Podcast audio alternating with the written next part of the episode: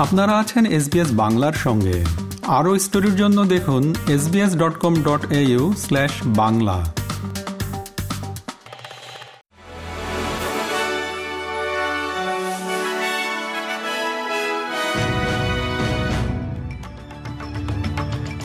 SBS Bangla. আজকে শীর্ষ খবরে সবাইকে আমন্ত্রণ জানাচ্ছি আমি শাহান আলম।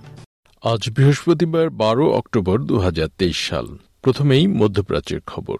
জাতিসংঘে ফিলিস্তিনি দূত ইসরায়েলি বাহিনীর পূর্ণ অবরোধ ও সামরিক হামলার কারণে গাজা উপত্যকায় ব্যাপক মানবিক বিপর্যয়ের আশঙ্কা করছেন। ইসরায়েল গাজাবাসীদের খাদ্য, পানি, জ্বালানি, বিদ্যুৎ দিতে অস্বীকার করেছে এবং ইসরায়েল ফিলিস্তিনি সংঘাতের ইতিহাস